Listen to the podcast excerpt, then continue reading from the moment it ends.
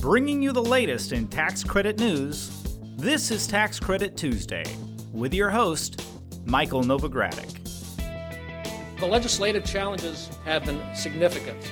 We very much need legislation. We got to produce housing. We're still in a very volatile industry. It's a challenging atmosphere for almost anyone. We can't get all these mixed signals and messages. If he doesn't have a bipartisan bill, nothing's going to happen. Alternative energy is still very expensive. Hello, I'm Michael Novogradac, and this is Tax Credit Tuesday. Today is Tuesday, March 21st, 2017. This week marks a year since Senator Maria Cantwell announced her proposals to expand the low-income housing tax credit by 50% to promote broader income mixing in low-income housing tax credit developments and other provisions. These proposals ultimately became the focus of the Affordable Housing Tax Credit Improvement Act of 2016. Cantwell also, at the time, released a report on the low-income housing tax credit highlighting its accomplishments. And as you know, the legislation led the way to this year's announcement on March 7th of similar legislation that now has 14 co sponsors in the Senate. By the way, I write about the Affordable Housing Tax Credit Improvement Act of 2017 in my column in the April issue of the Novogradac Journal of Tax Credits. Be sure to check it out. And we also expect a similar bill to be introduced in the House this week. We'll report on that in next week's podcast. But for now, let's dive into this week's tax credit news. In our general section, I'll discuss the Trump administration's fiscal year 2018 budget request blueprint and what it could mean for affordable housing and community development. I'll also discuss the Treasury Secretary Stephen Mnuchin's choice for his counselor on tax reform. Then I'll have an update on HUD Secretary Ben Carson's listening tour. In low income housing tax credit news, I'll discuss a report on low income housing tax credit developments in the San Francisco Bay Area. And in new markets tax credit news, I'm going to go over a study of Maine's state new markets tax credit and how it can be improved. And in our historic tax credit section, I'll discuss the Advisory Council on Historic Preservation's recent report on the National Historic Preservation Program. Then I'll have some state news from Alabama and Arkansas. One state took one step closer to reinstating its state historic tax credit. The other will soon see an increase in its state historic tax credit per project cap. And I'll close out with our renewable energy tax credit section, where I'll discuss what Representative Tom Reed has to say about the renewable energy production tax credit. After that, I'll outline a bill in Oklahoma that could end the state renewable energy production tax credit. If you're ready, let's get started. In general news, as you've heard by now, the Trump administration on Thursday released its fiscal year 2018 budget request blueprint. The budget request calls for $1.1 trillion in discretionary spending. This includes a $54 billion increase in defense spending and an equal amount of cuts to non defense spending. So, if these proposed cuts were to pass as is, which, by the way, is highly, highly unlikely, how would the blueprint affect affordable housing and community development programs? First, let's look at HUD. The administration proposes cutting HUD funding by $6.2 billion to just 40.7 billion. That's a 13.2%, let me say that again, that's a 13.2% decrease from the annualized funding levels based on the fiscal year 2017 continuing resolution. The proposal calls for eliminating several programs, including the Community Development Block Grant, or CDBG, the Home Investment Partnership Program, and the Choice Neighborhoods Initiative. Eliminating certain programs would represent 4.18 billion of the 6.2 billion in cuts. The remaining 2 billion in unspecified cuts are to be announced later. Now, the budget proposal will also have a big impact on the Treasury Department. The administration calls for a $519 million, or 4.1% cut to the Treasury budget. Basically, the blueprint would cut it to 12.1 billion. This includes eliminating discretionary grant programs for the Community Development Financial Institutions or CDFI fund. That amounts to $210 million or a whopping 40.4% of the overall cut to Treasury. For the new markets tax credit, and other non discretionary grant programs, the proposed budget blueprint would only leave administrative funding. Now, you'll remember from last week's podcast that I discussed a leaked budget blueprint that was reported on by the Washington Post and The Hill. Those leaked documents detailed other proposed cuts that were not explicitly named in the administration's official blueprint. The cuts rumored through the leaked documents included $1.3 billion, or 68%, from the Public Housing Capital Account, and $600 million from the Public Housing Operating Fund, as well as 300 million from Section 8 tenant based rental assistance, and there was more.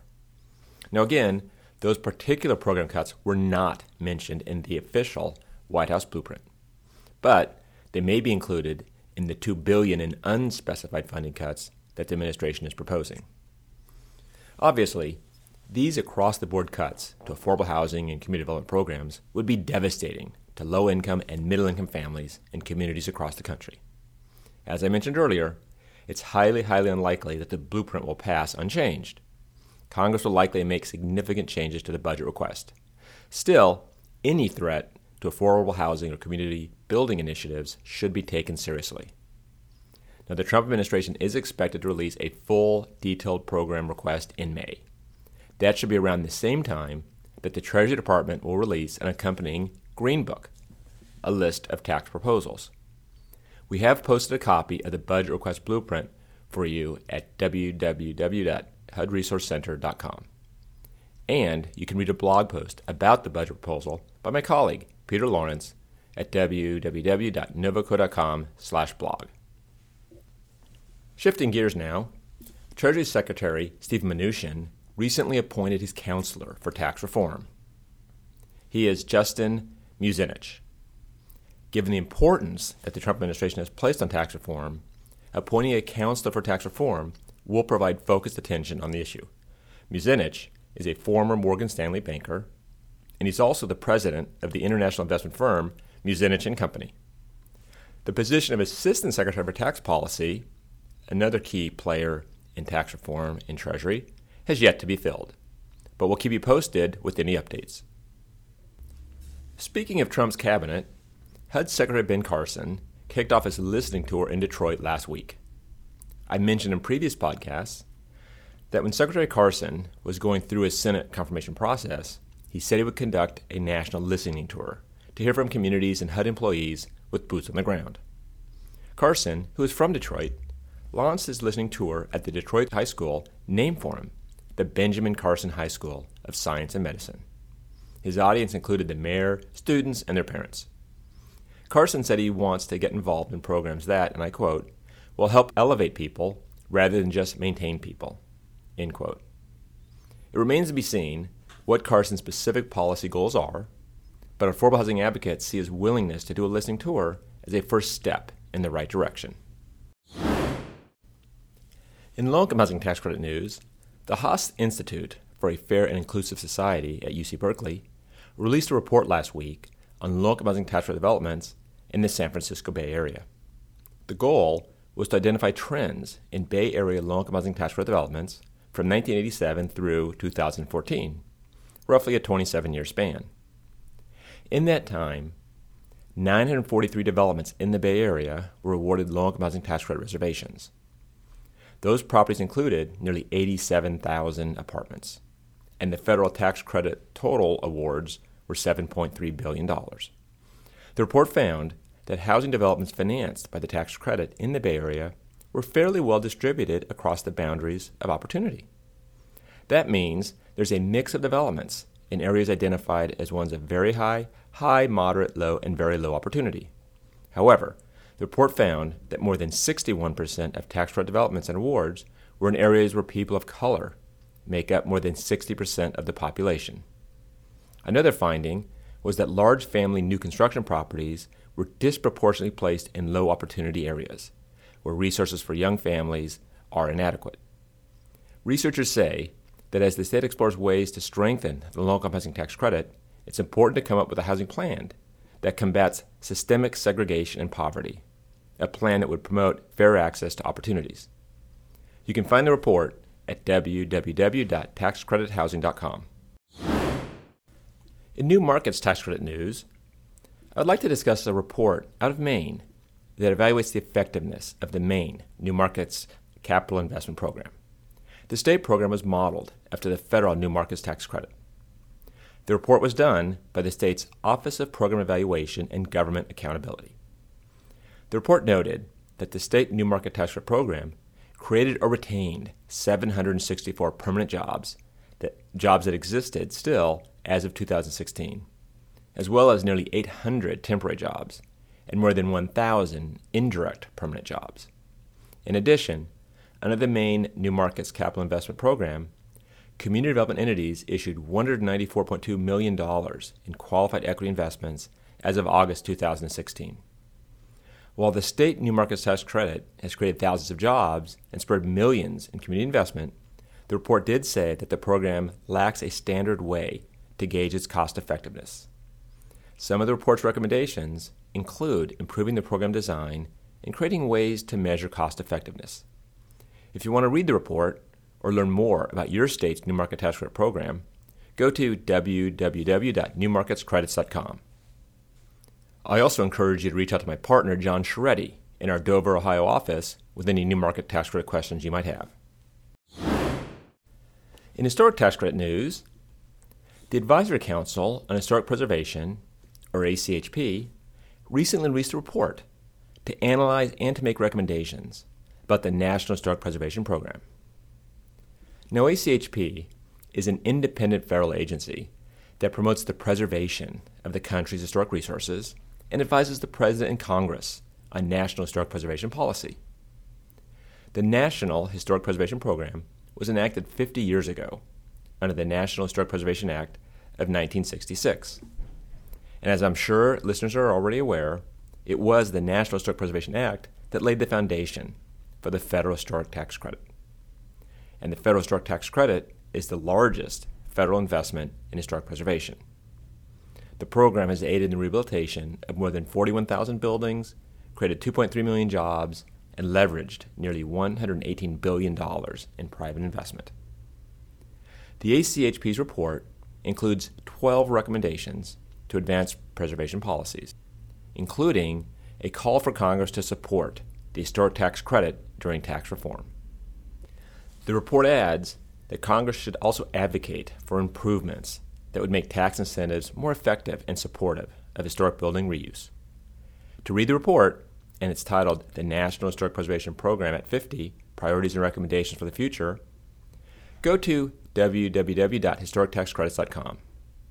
And in other news from the ACHP, the organization will host its spring business meeting tomorrow and Thursday, Wednesday and Thursday, in Washington, D.C. The ACHP will discuss a number of topics, including the new administration, Section 106 issues, and more. Turning to state news, a bill to reinstate the Alabama State Historic Tax Credit passed a Senate committee last week. The Alabama Senate Finance and Taxation Committee approved the bill by a 12 to 1 vote. The legislation would still reinstate the state credit program that expired last May. But some changes in the Senate legislation were significant. The changes included shortening the length of the program from the proposed 10 years to 5 years, creating a sharing system to allocate the state credit evenly across congressional districts, and changing the age requirement for buildings from 50 years old to 75 years old. The National Historic Tax Credit, of course, has a pre 1936 provision, which used to be a 50 year old provision, which is now an 80 plus year old provision. Now, it's important to note that a parallel version of the bill was also introduced in the State House of Representatives, and so far it's unchanged from the initial introduced version. Now, turning back to the Senate bill, some of the major provisions in the bill did remain unchanged. The proposed state tax credit would have an annual statewide cap of $20 million. The individual transaction cap would be $5 million for non residential properties and $50,000 for residential properties.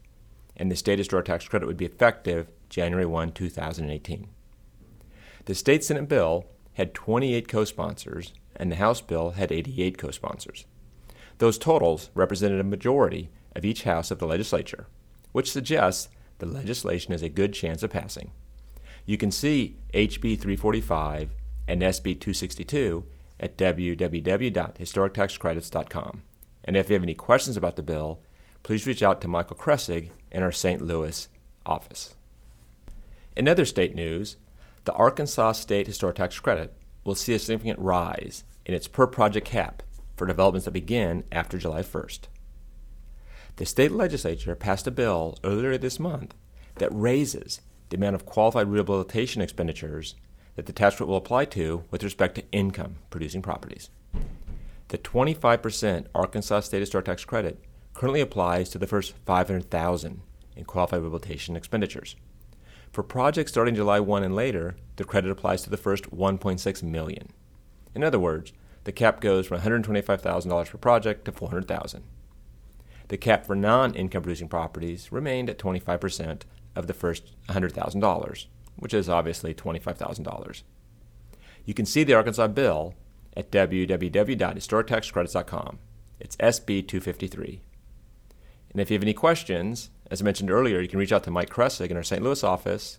Also, you can reach out to my partner Tom Boccia in our Cleveland, Ohio office. In renewable energy tax credit news, Representative Tom Reed last week authored a blog post highlighting the success of the production tax credit and noting its great return on taxpayers' investment. Reed's a Republican from New York and is a longtime supporter of the production tax credit.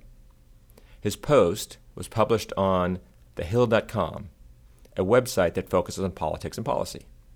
In his blog post, Reed calls the production tax credit part of an all of the above approach on energy policy. Reed pointed out that more than 100,000 Americans work in wind energy across all 50 states.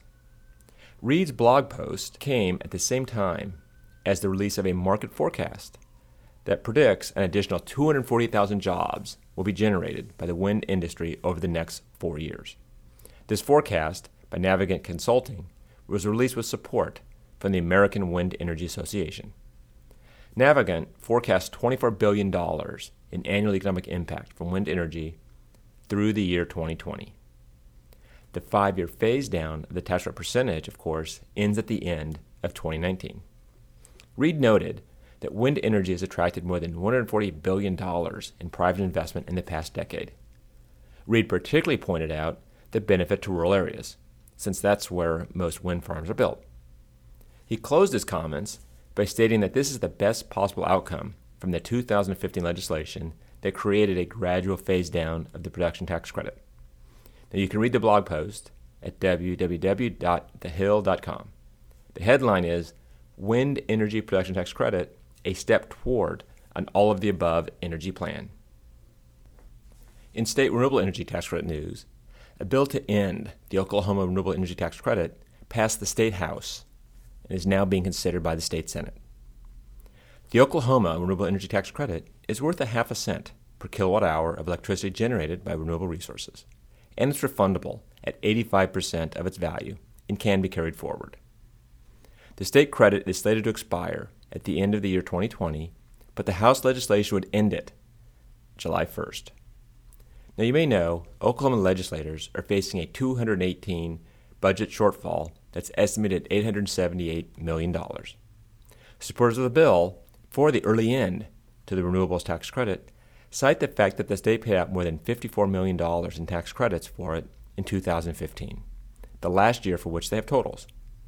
Opponents of the bill say it would hurt several projects in the state and pointed out that there aren't any bills to change the rate on gross production taxes for oil and gas. Now, the Senate version of the bill, which includes a sunset date of the end of, of 2018, has been reported out of committee. And a few weeks ago, Governor Mary Fallin released her budget for 2018, and it includes a provision to end the tax credit for this year. Her budget also included a tax on wind production at the same rate that the tax credit is given, a half a cent per kilowatt hour. The tax proposal, if it goes to the legislature, would require a three fourths majority, with significantly higher threshold than the majority vote total needed to repeal the tax credit. The Oklahoma Renewable Energy Tax Credit went into effect back in 2001, and we'll keep you updated as the state Senate considers the bill. Well, that brings me to the end of this week's report. Just a reminder The Novogradac 2017 Financing Renewable Energy Tax Credit Conference is coming up. Among other things, we're going to discuss the state of the investor market, pricing trends, and how comprehensive tax reform and the prospect of lower corporate tax rates could affect the renewable energy sector. The conference will be May 4th and 5th at the Palace Hotel in San Francisco. We do have a limited block of rooms that are reserved until April 10th. That's a little less than three weeks away. After that, reservations will be accepted on a space available basis only. You can register for the event at www.novoco.com/events. That's it for now. I'm Michael Novogradac. Thanks for listening. This weekly podcast has been brought to you by Novogradac and Company LLP. Archived discussions are available online at www.novoco.com forward slash podcast or by subscribing to the Tax Credit Tuesday podcast in iTunes. Novogradac and Company LLP is a national certified public accounting and consulting firm with offices nationwide. Learn more about our professional services at www.novoco.com.